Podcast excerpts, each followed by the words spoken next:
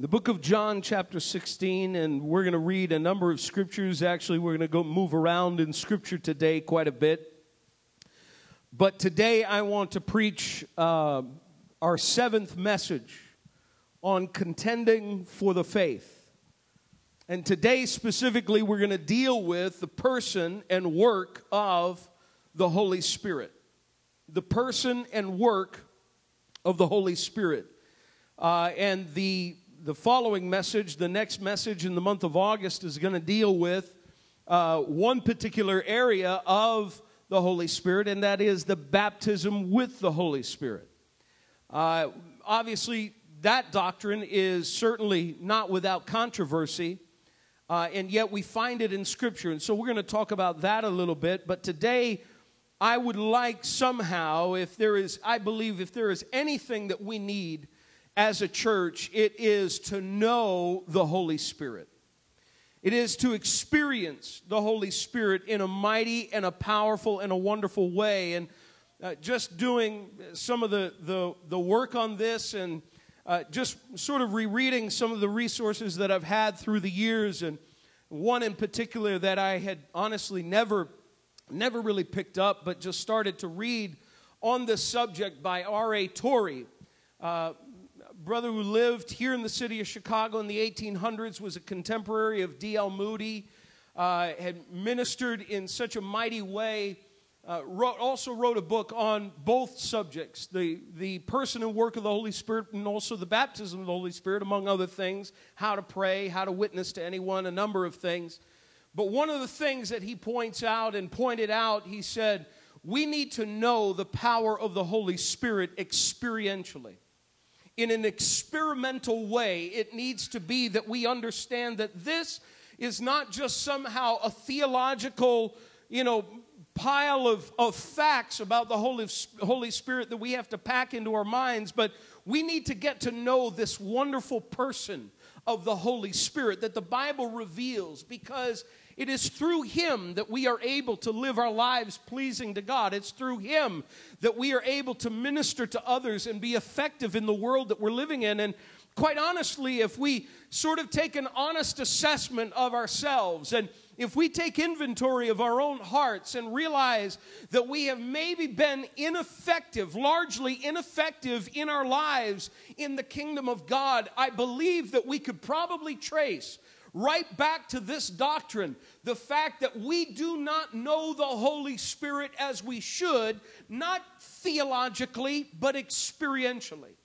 And while this message today is going to be very theological in some senses, because we're going to deal with what the Bible says about the Holy Spirit, it is my heart's cry that we would come to know the Holy Spirit in our church. Brothers and sisters, it'll revolutionize our worship. It'll revolutionize our daily lives, where we live, where we, where we are, the decisions that we make, the, the things that we plan to do or don't plan to do, the conversations that we have, the people that we hang with, the, the, the, the, the places that we go. The Holy Spirit will begin to rule and regulate in our hearts if we will yield to his gentle moving. And, brothers and sisters, he moves gently, but he moves definitely if we are willing to allow him. So, it is my desire today that somehow, through the theological pile of facts that I might load upon you this morning, that somewhere along the way in this, this very brief journey, and it is brief today because this subject is so extensive, we don't have time to deal with it all in one message, but in this very brief journey, that somehow through all of this, you and I would come to the place where we would say, Lord, we've got to have more of your spirit. You say, Well, I can't see the Holy Spirit. That's true, you can't. That's why it's called spirit. God is, the Bible says, spirit. You cannot see him, but I'm here to let you know you can sense him. You can hear him, and we're going to get into some of these things that the Holy Spirit does in just a few moments. But there are really two basic areas that I want to deal with today. First of all, who is the Holy Spirit? And secondly, what does he do? Now, obviously, as I mentioned, this subject is so extensive, we're only going to, I'm picking just a few things here today, and it's a lot of things to digest. I might even throw some references to you that we're not going to read. If you have a pen, you want to write them down and go back to them a little bit later on to somehow in your own study begin to see what the Bible says about the Holy Spirit. But I want us now to go to John chapter 16. And there are a couple of things that we're going to read, a couple of verses of scripture that we're going to read about the Holy Spirit. The Bible says this, starting at verse 5. Jesus said, Now I am going to him who sent me, that is the Father. Yet none of you asks me, Where are you going? Because I have said these things, you are filled with grief. But I tell you the truth, it is for your good that I am going away. You know, I remember as a kid thinking to, I'm just going to stop right here just for a moment, just to kind of relay this to you. I remember as a kid thinking, growing up in church uh, as I did, I remember thinking somehow, I just wish I could see Jesus. You know, I just, I, I wanted to, you know, it's kind of like the little girl who, uh, she was really scared one night, and her daddy was trying to calm her down and just say, "Listen, you don't have to be afraid. Mommy and Daddy are here, and we're in the house. And but more than that, Jesus is with you." And she looked around the room a little bit, and she said, "Yes, but I'd really like to have someone with skin on." And somehow that's how we feel sometimes. And yet Jesus is promising something even better than his physical presence. He is promising something is going to take place. Listen to what he says in verse 7. But I tell you the truth, it is good for you uh, it is for your good that I am going away. Unless I go away, the counselor, that is the Holy Spirit, will not come to you. But if I go, I will send him to you.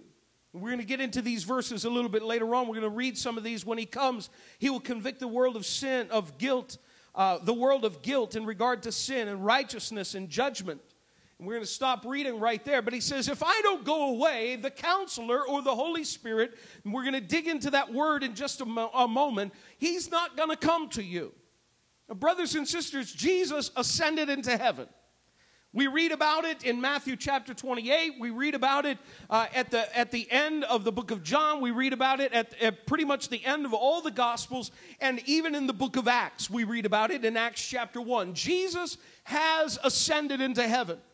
And Jesus promised his disciples, He said, Unless I go away, I can't send the counselor to you. I can't send to you this one who is going to be not only with you, but he is also going to be in you. I've got to go away, but I'm not going to leave you. And this is the wonderful thing about it I'm not going to leave you as orphans. I'm not going to leave you by yourself. You're not going to be alone. And I realize that maybe today you might have walked into this building and feeling like somehow nobody really knows or gets what I'm going through. And you feel as though somehow through all of it you're walking alone. There might be people around you. You might have friends that you discuss your, your issues with. You might discuss your problems with. You might sit down with them and you might, over a cup of coffee, you might say what it is that you might be going through. And they look at you with sort of that blank stare that we sometimes get when we can't quite identify with what you're going through, but I need you to know today that you are not alone. You are not walking alone because the Holy Spirit has come and He is with us today, and He, God, has not left us as orphans. The Spirit came from the Father and now resides in this world with believers. So, who is this Holy Spirit? Who is the Holy Spirit? Well, one of the things that we have to understand when we are talking about this idea and we are talking about doctrines that are under attack, we are contending for the faith. And one of the doctrines that is under attack is just this entire doctrine of the person and work of the Holy Spirit. There is a whole line of of beliefs and, and those who would call themselves Pentecostals and charismatics who, who don't believe that the Holy Spirit is in fact a person. In fact, they don't believe the Father is a person. They don't believe in a Trinity. So for them, this is a stumbling block. But the Bible reveals that the Holy, Holy Spirit is, in fact, a person. That is, he possesses attributes of personality. How do we know this? Where do we find it in Scripture? Well, I'm glad you asked. John chapter 16 and verse 14. John chapter 16 and verse 14. The first way that we understand that he is, in fact, a person and has personality is for those of you who hated English grammar, I'm going to throw something on you. There are, to describe individuals, personal pronouns he, she, as opposed to it. The Holy Spirit is not an it. The Holy Spirit is not some kind of an energy, some kind of a force, but He is, in fact, a person. We see in Scripture that personal pronouns are used in reference to Him. Let's look at John chapter 16 and verse 14, reading in the NIV. The Bible says, He will bring glory to me by taking from what is mine and making it known to you. Notice, Jesus says this about him now. This is not Peter, this isn't John. This is Jesus teaching his disciples about this person of the Holy Spirit, and he refers to the Holy Spirit as a He. He will bring glory to me. Turn over to Ephesians, the book of Ephesians, chapter 1, and verse 14. Another one. The Bible lets us know this Ephesians chapter 1 and verse 14 says this Who, not what, who is a deposit, speaking about the Holy Spirit, who is a deposit guaranteeing our inheritance until the redemption of those who are God's possession to the praise of his glory. The Holy Spirit is a deposit guaranteeing an inheritance. In other words, the Holy Spirit was sent into this world to let you know there is something wonderful that is coming down the road. There is something wonderful. But again, he is referred to as a who, not a what. Not an it, not some energy, not some force that is out there, but a person, somebody with, a, with personality. There are also personal characteristics that are ascribed to the Holy Spirit. And the Bible uh, indicates to us that the, the definition of, or a, a, a basic definition of a person is somebody with intelligence, emotion, or feeling, and a will. He possesses all three of these things. Now, go over with me if you would, and I want you to see his intelligence in 1 Corinthians chapter 2. 1 Corinthians chapter 2, verses 10 to 12. And we're going to see that the Holy Spirit has intelligence. 1 Corinthians chapter 2, verses 10 through 12. The Bible says this, and starting at verse 10, it says, But God has revealed it to us by his Spirit. The Spirit searches all things even the deep things of God. For who among men knows the thoughts of a man except the man's spirit within him? In the same way, no one knows the thoughts of God except the Spirit of God. We have not received the Spirit of the world, but the Spirit who is from God, that we may understand what God has freely given us. The Bible says here that He knows, the Spirit knows the thoughts of God. And so together they work, the, the triune God works together to reveal those thoughts to mankind, to be able to unfold this great mystery of who God is, what it is that He wants to accomplish in our lives. But the Holy Spirit has intelligence. In another place in First Corinthians, it is also ascribed that the gifts of the Spirit, one of them is the word of wisdom, another is a word of knowledge. So the Holy Spirit has intelligence. But the Holy Spirit also possesses emotion and feeling. the Holy Spirit can love. And I'm not gonna, we're not going to turn there, but in Romans chapter 15 and verse 30, love is ascribed to the Holy Spirit. Also, in addition to that, the Holy Spirit can be grieved. Now, you can't grieve something that is not a person. If it's an it, you can't grieve it.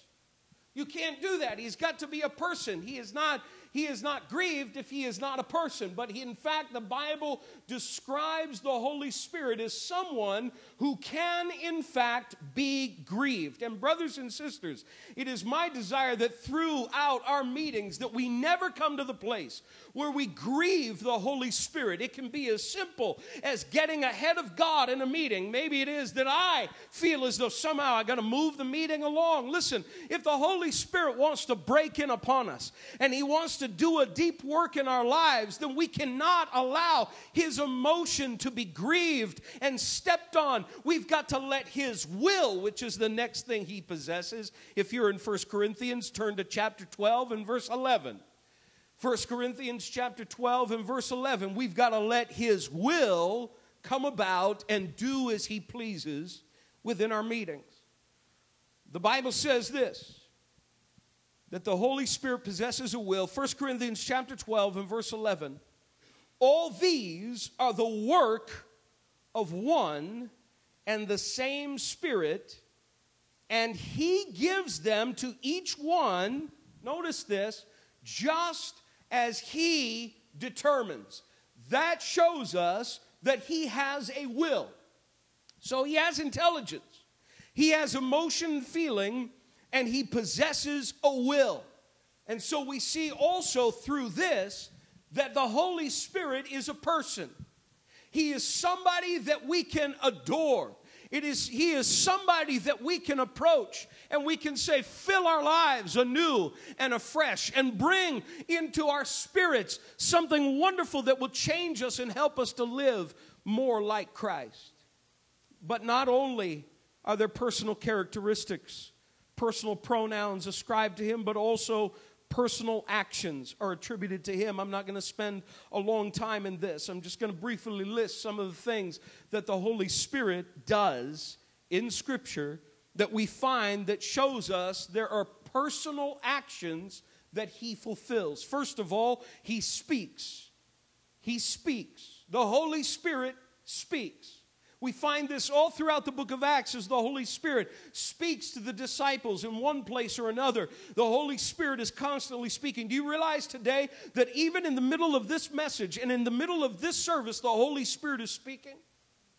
We've got to be attuned to the fact that the Holy Spirit is speaking to our hearts. You say, Pastor, you haven't really said much yet for the Holy Spirit to speak to me yet. Well, I'm here to let you know the Holy Spirit can speak in spite of me.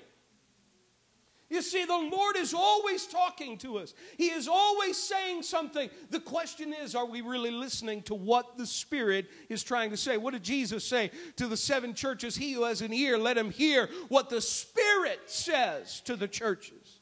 We've got to have listening ears. If we don't have a heart that's in tune with the Spirit, how in the world are we ever going to say that we are, in fact, a church?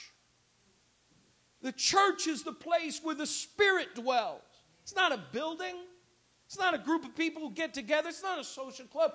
This is a place where the Spirit of God both is welcome and needs to be in operation. He speaks to our lives. The Bible lets us know in John chapter 15 and verse 26, He testifies.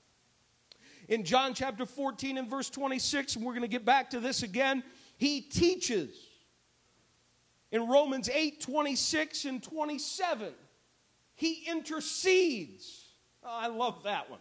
We're going to jump on that one a little bit more a little bit later on in this message, but He comes into the place where we can't somehow go in prayer. He takes over. The Bible also lets us know in John chapter 16 and verse 13 that He guides. He guides. He doesn't drag you along. Uh, the best scenario for understanding how somebody guides someone else is to see a seeing person with a person who is blind. And oftentimes you will see that now the person who can see isn't dragging the blind person along, they're coming alongside of them. They're guiding this person. They come alongside of them and they're talking to them. And at the same time they're talking to them, they're walking with them. And at the same time they're walking with them, they're touching them and they're helping them along. The Holy Spirit does all of those things for us because, listen, brothers and sisters, you and I don't know what tomorrow holds, but the Spirit of God understands what's coming and He comes up alongside of us and He begins to guide us through every area of life that seems so dark and we don't know what to do, the Holy Spirit is there to guide you and to help you. He guides us.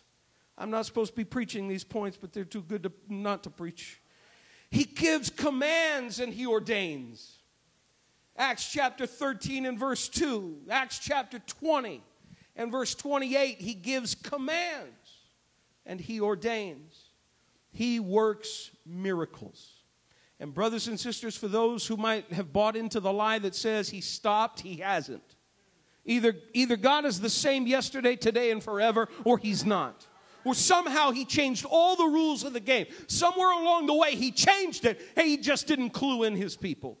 He is the same. He still works miracles. He still does great things. He di- still changes lives, not only spiritually, but physically. He still performs miracles. We can believe that the Holy Spirit will, and in fact does, continue to do that work. But let's talk about the fact not only that He is a person, let's just briefly talk about the fact that He is deity. He is, in fact, the third person of the Trinity. By third, we don't mean less than. In fact, the Bible indicates that he is co equal with the Father and with the Son. The Bible reveals a number of things about the fact that the Holy Spirit is God. And yet, together, they work in a cooperating fashion never against one another, but always the same. We have one God in three persons. I realize that for many that is difficult to get your mind around and your heart around. It is one of those areas that we accept by faith, though we don't fully comprehend it we can somehow arrive at it from Scripture, and Scripture is replete with everything. Listen, we're not changing Scripture so that it conforms with our human reasoning. No, no, no. We conform our reasoning to understand that the Bible is the inspired Word of God, and therefore we accept what the Scripture says. In Acts chapter 5, verses 3 and 4, the Holy Spirit is called God. We see that in Scripture he is called God, but also there are divine attributes that are ascribed to him. There are qualities about God that show he's divine. Let's deal with some of them, shall we? Don't need to turn there, but I'm going to ask you to turn over. In fact, I'd like you to turn over to Psalm 139, verse 7, in just a moment. Just get ready. We're going to get there in just a second. Psalm 139 and verse 7. Psalm 139 and verse 7.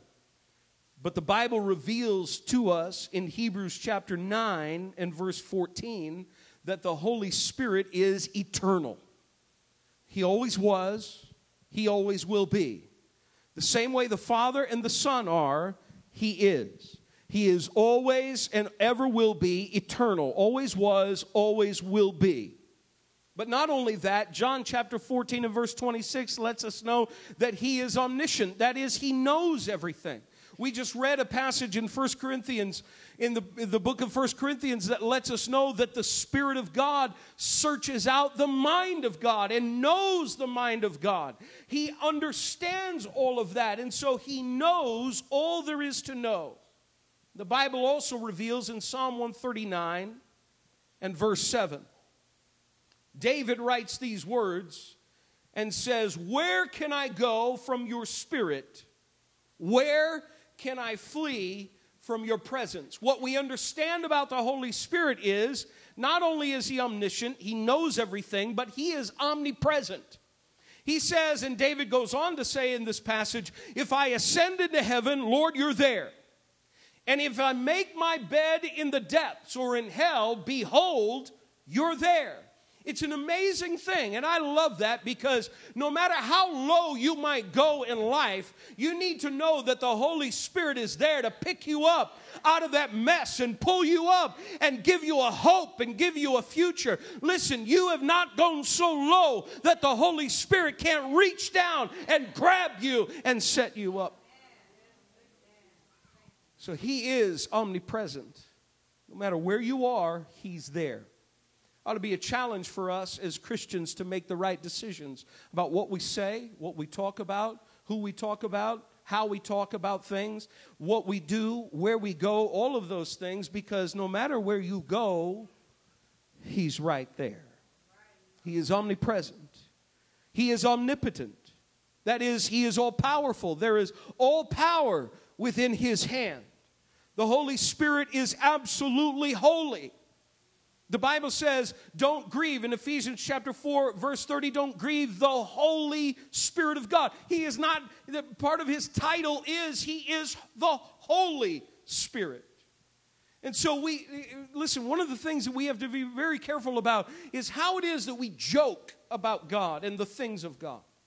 One of the, you know, we, we often talk about God in such glib fashion, yet, yet I wonder sometimes if the Holy Spirit isn't just grieved about how it is that we somehow joke about Him and what He does. Brothers and sisters, this is no joke. He is the Holy Spirit, and as such, He is in us to make us be holy and be more Christ like. Not only that, but one of the qualities he has that is divine is that of foreknowledge. He knows what's coming. Not only that, there are divine works attributed to the Holy Spirit. Creation. The Bible says in Genesis chapter 1, it lets us know that in the beginning was in the beginning in the beginning God created the heavens and the earth. In the beginning God created the heavens and the earth, and there the spirit of God hovered over the waters. There we see God the Father and, and God the Spirit present at creation. John chapter 1 and verse 1 reveals that the Word or the Son was also present at creation, that the worlds came into existence through this triune God. So creation is attributed to Him, prophecy is attributed to Him, intercession is attributed to Him but this is the last one. I want you to turn over to Second Peter verse or chapter 1 and verse 21. Second Peter chapter 1 and verse 21, and we see that through the Spirit the scripture has been inspired. Through the Holy Spirit, the scripture has been inspired. This book, as I had someone just recently say to me, was not just some way that the ancients sort of figured out how to describe what it was that they were seeing. No, no, no. This was not the work of man, this was the work of the Holy Spirit. Over centuries of time, the Holy Spirit superintended the writers of this book to be able to say exactly what God wanted to say to mankind and reveal Himself through this word. The Holy Spirit inspired the scripture. 2 Peter chapter 1 verse 21. The Bible says, "For prophecy never had its origin in the will of man." Notice that. Wasn't the will of those who were, you know, lived in ancient times, the ancient writers.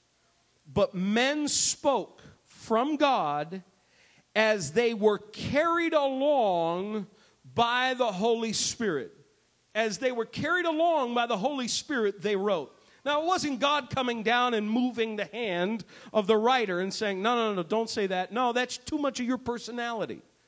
If there is, you, you want to read about personalities coming through, you read Paul's epistles and then go to John's epistles. And you will find two different styles, words that might be used to describe things that are completely different from another writer. You'll find that here, today, on earth. You read the writing of, of one writer. I, I, one writer I enjoy is Max Lucado. He has, a, he has a specific style, like Max Lucado's stuff. I read Max Lucado, and the, then I pick up, you know, I pick up a, a book by Dr. Norman Geisler, who I also love, but completely different stuff. And two different ways of saying things. Or you pick up a book by somebody else and you realize their personalities are coming through. The Holy Spirit allowed the personalities of the writers to come through, but He inspired, He was the one who inspired these words that we have and we are reading today. Men spoke as God carried them along by the Holy Spirit. Now, that's who He is in a nutshell. Say, I can't believe that's the nutshell, but believe it or not, it is. That's who he is. More importantly, what is he going to do? What is he going to do? This we cannot deal with in depth. It's impossible in the amount of time that we have. But he does things for us that, brothers and sisters, nobody else could do for ourselves. But before we start with us as believers, we got to start with the unbeliever. Because the Holy Spirit has an active role in the life of an unbeliever. Believe it or not, he does. He works in the unbelieving heart. Now, there are times we want to grab a hold of a family member or a friend or a coworker and just somehow shake them. And, and, and nothing changes. And you might even try that. You know, it's like the, like the story I told you about how some of the dear saints used to come up along behind me and they knew I was being rebellious and they dragged me to the altar and they'd pray for me, and I'd sit there as rebellious as I was, and I would be rebellious when I got up. There is as much as they were trying to do the work of the Holy Spirit, they couldn't. The Holy Spirit is the one who has to do the work in the life of an unbeliever. You've got a family member, you've got a friend. Listen, I, you're praying for. You need to continue to pray, continue to witness, and let the Holy Spirit do what the Holy Spirit is going to do. You let him work. Say, but he's not moving fast enough. According to whom? Let the Lord work out the timing. Let the Lord work when He's going to work. He will do the work in, in their lives as long as we are faithful to what God has told us to do. We have to understand that the scripture reveals to us that the Holy Spirit does, in fact, have a work to do in the life of an unbeliever. Turn back over to John chapter 16. John chapter 16. The Bible says this. John chapter 16 and verse 8, verses 8 through 11. The Bible says, when he comes, he will convict the world of guilt in regard to sin and righteousness and judgment in regard to sin because men do not believe in me. Now, he's going to convict of sin because men don't believe in him. In regard to righteousness, he says, Because I'm going to the Father where you can see me no longer. Jesus was the perfect picture of righteousness on earth. He says, But I'm going to the Father. So, how is the world going to see how it ought to be? How it's not, but how it ought to be. How is it going to see? Through the Holy Spirit. And in regard to judgment, because the prince of this world now stands condemned. He had already judged Satan, the prince of the world. He had already judged him. His judgment was sure, his judgment was there, and he is going to convict those who follow after the rebellion of the enemy, which was simply pride getting in the way of accepting who God is and what God wants to do. The Bible lets us know that he's judged the, the, the prince of this world. Those who follow the prince of the world stand under the same kind of judgment. So here's, we, here's what we have. Someone once said this about these three things, and I want to read this because it's so good. It might take a couple of readings for us to begin to sink down into our hearts. These three things, what we just read about, are the most difficult to impress on any man. For he can always attempt to justify himself by asserting an excusable motive for evil actions. This was written a long time ago, and we don't know who wrote it. There's no, there was no author ascribed to this. By asserting an excusable motive for evil actions, or by pleading a relative scale of ethical standards in place of absolute righteousness. If you believe the lie that says what's good for you is not necessarily good for me, you are falling into the same kind of an ethical lie that says everything is relative, there's no absolute truth. Dr. Geisler has a, has a very, very good comeback for that. For somebody who says there is no absolute truth, he simply says, Now, do you believe that absolutely? See, if there's no absolute truth, what's coming out of your mouth right now, the nonsense, that's not even absolute. But yet people hold to their own set of absolutes. But let me read on. He says this. He says this. It says, or by assuming that judgment is indefinitely deferred so that it's no real threat. Judgment's not coming for a long time, so I don't even need to worry about it. Your judgment, you know, it, long, long way off. Who cares? If it's something that's in the end time, I can just say, the end time is not coming. I can even just say, you know, God isn't going to, He isn't going to judge anybody. God's not going to judge anybody. How could a loving God judge anybody? He's judging based on His terms of holiness, not yours, not mine, but His. Judgment is, in fact, coming. But the Holy Spirit has to convict and convince the sinner of sin in regard to sin because men do not believe in me. It is the Holy Spirit's responsibility, not yours, to convince and convict those who don't know Christ that they need Christ and that they're living in sin. Now, one of the popular ways of getting rid of the whole topic of sin is just to eliminate it from our sermons, eliminate it from, from any kind of conversation, and don't talk about sin because sin doesn't exist. Because remember, there are no absolutes, there is no absolute truth. If there's no absolute truth, there's no sin. Done. Thank you very much. Go home. That's what man says. God says there are absolutes, there is absolute truth.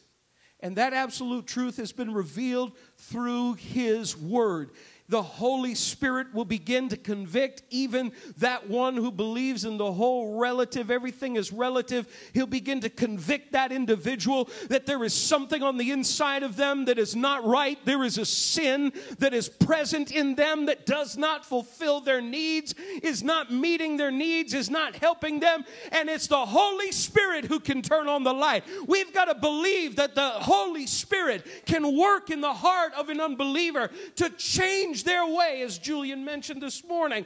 Hearing what was spoken in this lady's funeral, there were so many people who attended this funeral. They heard the ungospel. But even in those who have, have, have somehow grabbed a hold of that idea, the Holy Spirit can still break through. He can still break through the darkness and change that individual's heart and bring them to a place of repentance of righteousness, the Bible says. In regard to righteousness, because I'm going to the Father you can see me no longer. One of the great writers, George Smeaton, says this. He says, To convince the world of righteousness must mean that the Spirit gives convincing evidence, not merely that His cause is good or that the cause of God is good and that He, God, is innocent, but that in Him is found a righteousness which the world needs a righteousness that they is not present in this world but that the world so desperately needs that righteousness that comes in which is graciously provided to us and becomes our faith. It is a righteousness that no amount of striving of man can he ever arrive at. It is a righteousness of Christ that comes as a result of his death and resurrection a righteousness that you and I can have. Brothers and sisters, the Holy Spirit is going to convince and convict the world that they need a righteousness that's higher than their own. The whole I have never robbed a bank kind of thing doesn't quite cut it with God. The whole, you know, self righteousness that says, well, you know, I'm, I, I don't hurt anybody. I've never hurt anybody. I'm not mean to people. I, you know, I try to help people. I give to charity every now and then. You know, I try to do all of those things. That's not the righteousness that he's talking about. And the Holy Spirit, only the Holy Spirit can convict and convince that individual that they need a righteousness that's higher than their own. Of judgment, I've already dealt with that a little bit. The fact that the, the, the prince of this world stands condemned. Anybody who follows after sin and goes after sin, what they need to understand is they are under judgment. But there is a way out. That's the wonderful thing about the Holy Spirit. The Holy Spirit can reveal that, that Jesus, as he was lifted up, he would draw men unto himself. But there's also another place in Scripture where it reveals to us that, that none can come to him unless the Holy Spirit draws them.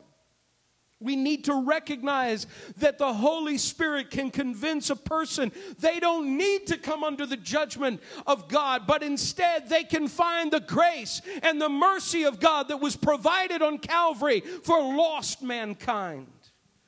That's how He's going to work in the life of an unbeliever. But what about us as a believer? And I want to close with these last three things. These are just three basic things that He is a comforter or a counselor. Some translations, I believe the King James uses this in John chapter 14 and verse 16 comforter. The NIV translates it counselor. Either way, the Greek word that was used in the original language in which the New Testament was written was paraclete.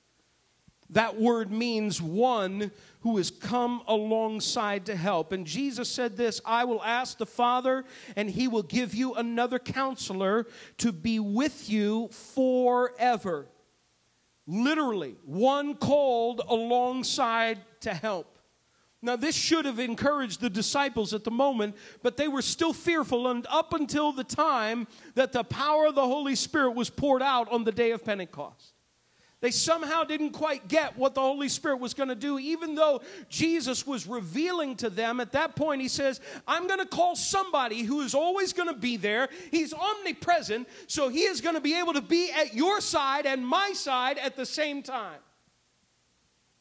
He says he's going to be called alongside to help you. Listen, brothers and sisters, most of us in life deal with a series and successions of difficult things, and we go from problem to problem to problem. That might be your life. That might be how things are in life. But you need to understand that you are not walking alone. The Holy Spirit is there with you. He is your counselor, He is your comforter, He is the one who has been called alongside to help you. Yes, He is your guide. He will be there to guide you along the way when you don't know what to do. But more than that, He'll be there to support you and to uphold you. I remember when my grandfather, my maternal grandfather, was getting, well, he was always, when I was a kid, he was always old. He was just, he was one of those granddads. I came along later in life, you know. I, I guess I was, I always told my mother that I was one of those kids where, you know, I was, it, it was a mistake I was even born. When I got mad at her, I'd say it was a mistake I was even born. And I, you know, from time to time, I kind of got the impression that maybe they weren't quite expecting me. But nonetheless, I arrived. But I remember as my grandfather got into his 90s, he died at the ripe old age of 95 years old. I remember my granddad picking him up one Thanksgiving morning. He was now in a, in a, convalescent home. He was there so that his needs could be met. He had difficulty walking, and I remember going to get him on this one Thanksgiving morning and walking to the room and, and going into Grampy, and I had to help him and I, I got up under him. I didn't, you know, I didn't, I didn't say, come on, Grandpa, hurry up. Let's go. You know, Thanksgiving dinner's waiting.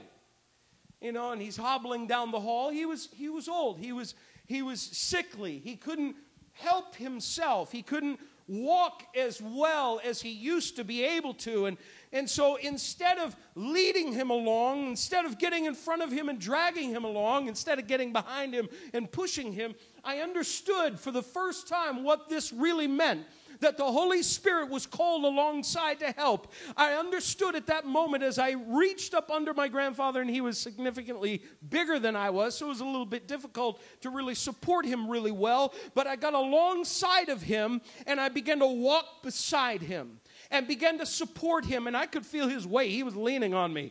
And I was thinking, Lord, have mercy. Help me, help me, help me. Help me to hold up. And I held up because I had more strength than he had. And as he leaned on me, he was able to walk along as slowly as it might have been. He was able to get along a little bit better than if he was going by himself. Brothers and sisters, the Holy Spirit is going to come up alongside of you when you're feeling weak and you don't feel like you can make it anymore and you feel like you're going to crumble underneath the weight of your problem and problem after problem. The Holy Spirit is your comforter, He is your counselor. He has been called alongside to help you and He will encourage you as you move along. It was not only the wonderful idea that He was there to, I was there to strengthen my granddad, but also as we walked out, it was the fellowship that we had together. Listen, this is also something else that we have as He comes up along under us to give us the strength. We have the wonderful fellowship with the Spirit. He is our comforter and our counselor, that one who is called alongside to help. Not only that, the Bible reveals that in our lives, He's going to help us in our weaknesses. Turn with me to Romans chapter 8 and verse 26. Romans chapter 8 and verse 26. The Bible says this In the same way, and this is a particular weakness at times, we don't know how to pray. Let's apply it to that specific weakness as this is what this scripture is bearing out. He helps us in our weaknesses as it relates to prayer. In the same way, the Spirit helps us in our weaknesses. Paul goes on and he says, We do not know what we ought to pray for, but the Spirit Himself intercedes for us with groans that words cannot express. Now, those of you who think that prayer has to be nice and, and, and neat and packaged just right for God to be able to comprehend what it is that you're saying, please throw that out the window for a minute. Because there are times in our lives where prayer doesn't happen that way. It happens through sobs. It happens through crying. It happens through moments where we can barely even express what it is in our hearts. But the Bible lets us know that through that, as we yield to the Holy Spirit, the Holy Spirit can come along and He helps us and He prays through us. And that's how we are able to pray according to the will of God. It's a sure bet each and every time that happens. You're going to pray according to the will of God. The Holy Spirit intercedes through you.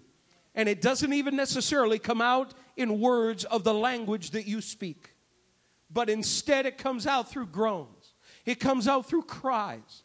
Listen, brothers and sisters, you need to know those times where you got on your face before God and all you could do is weep. You need to know He understood what was going on. And in fact, the Spirit of God was working something through that prayer that you couldn't even begin to put your finger on. But the power of God was working and moving through those cryings and those groanings and those sobbings that the Spirit of God was working on your behalf. He helps us in our weaknesses as we pray. But not only that, the last thing that I want to deal with is this in our lives, and there's so much more that He does for us. So much more. But yet, He is our teacher. He is our teacher. We need to lean on the Holy Spirit to be our teacher. There are times in, in our lives where we pick up the Word of God and we don't know exactly what it is that's being said. We need to continue to read. Don't get discouraged at the times where you don't really fully comprehend something that you're reading. There is a principle that we learned in Bible college, and I want to say a couple of years ago when we started prayer and Bible study, and we began to, to deal with how to study the Word of God, how to study the Bible, or how to read the Bible. We, the principle is simply this Scripture interprets Scripture. You read one area, you might not understand it, but you read another part of Scripture, and all of a sudden the light goes on and it sheds light on the part that you didn't understand. The Holy Spirit is teaching you at that point. That is the Holy Spirit active and working and moving in your life, helping you to understand His Word. Go back to John chapter 16, or 14. John chapter 14. But the Bible, and the Bible says this John chapter 14 and verse 26.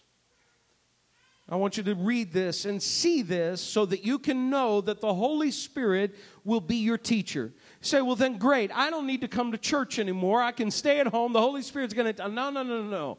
That's not, that's not how it happens, folks. You see, the Lord uses the, the nonsense, the foolishness, as Paul says, of preaching as well. And He can only do that as I'm yielded to the Holy Spirit. He can only do that through the Holy Spirit in your life. But He says this in John chapter 14 and verse 26 But the counselor, the Holy Spirit, whom the Father will send in my name, will teach you all things and will remind you of everything I have said to you. Let me stop right there and simply say this that you remember the disciples before the Holy Spirit was poured out on them? Before the day of Pentecost, none of them got what was talked about in the Old Testament about Christ. Remember, there were times Jesus said, Don't you remember what the, what the word says about me? Don't you remember what it says in the book of Moses, what it says in the Psalms about me, about what's supposed to happen to me? And they all just kind of looked at him like, Nope, don't get it. And when the Holy Spirit came, the Holy Spirit all of a sudden taught them to the point where Peter, on the day of Pentecost, I mean, not a lot of time had to happen, but all of a sudden the word came alive. Remember Peter standing up, and all of a sudden now Peter is pulling out the book of Joel. And he's saying, I want you to know this is that which was spoken of in the book of Joel, in the, by the prophet Joel when it says, In the last days will I pour out my spirit on all flesh. All of a sudden, Peter is now going to the Old Testament. He's quoting David, he's quoting the Psalms. Like all of a sudden, now he gets it. Listen, the Holy Spirit will be your teacher, the Holy Spirit will lead you and guide you into all truth. Over in John chapter 16 and verse 13, the Bible says this. John 16 and verse 13, but when he, the Spirit of truth comes, he will guide you into all truth. He will not speak on his own. He will speak only what he hears, and he will tell you what is yet to come. The Holy Spirit not only talks about things that are, but what is coming down the road. He teaches us, He helps us to grasp, He helps us to understand what is written in the Word of God to be able to know what is coming down the road. He gives us an idea and an understanding of what it is that we need to know from the Word of God. He reveals the Word of God to us. Now, you say into all truth, that's like everything? Am I going to be a big, you know, all of a sudden a big know it all. No, no, no, that's not what we're talking about. You say, I need help in math. Well, you know, he might be able to help you in math. But I think really what he wants to help you in is to get this. You know, I remember as a kid looking at my math sheet saying, I don't get it. I don't know how many times my mother heard that out of my mouth. As I brought math homework home, I don't get it. I don't get it. How many of you kids don't get it? Oh, just nobody. You're all, maybe you all can tutor me help me because I still don't get it. I don't get it. You know, there are times we look at the Word of God, we say, I don't get it. Listen, don't tell your mother, don't tell somebody around you, don't tell your pastor. Go to the Holy Spirit and say, Lord, I don't get it. And he said, I'm going to be your tutor. I'm going to be your teacher. I'm going to be your guide. I'm going to help you and I'm going to bring it to life so that then it can be a part of you and you can live the way that I desire you to live. Brothers and sisters, if there is anything that we need in this world and we need in our church, it is the Holy Spirit. We need a fresh baptism in the Holy Ghost, and that's for the next sermon. But I want you to know we need to begin to pray now Lord, fill us anew and afresh. Say, do you believe in that? Absolutely, I do. I absolutely do. I believe the baptism in the Holy Spirit is for today. I believe it is, it is something that we so desperately need. And I believe that we need a fresh baptism in this church, in this place. We need the power of the Holy Spirit. You say, but wait a minute. I, I don't know if these, these lights can help, you know, they can hold us up when we're swinging from the chandeliers. Listen, folks, that's not what the baptism of the Holy Spirit is about.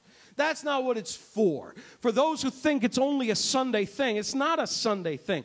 It, the Holy Spirit has come to give you power for service, and He comes and gives us fresh infillings to be able to be effective in the world that we're living in.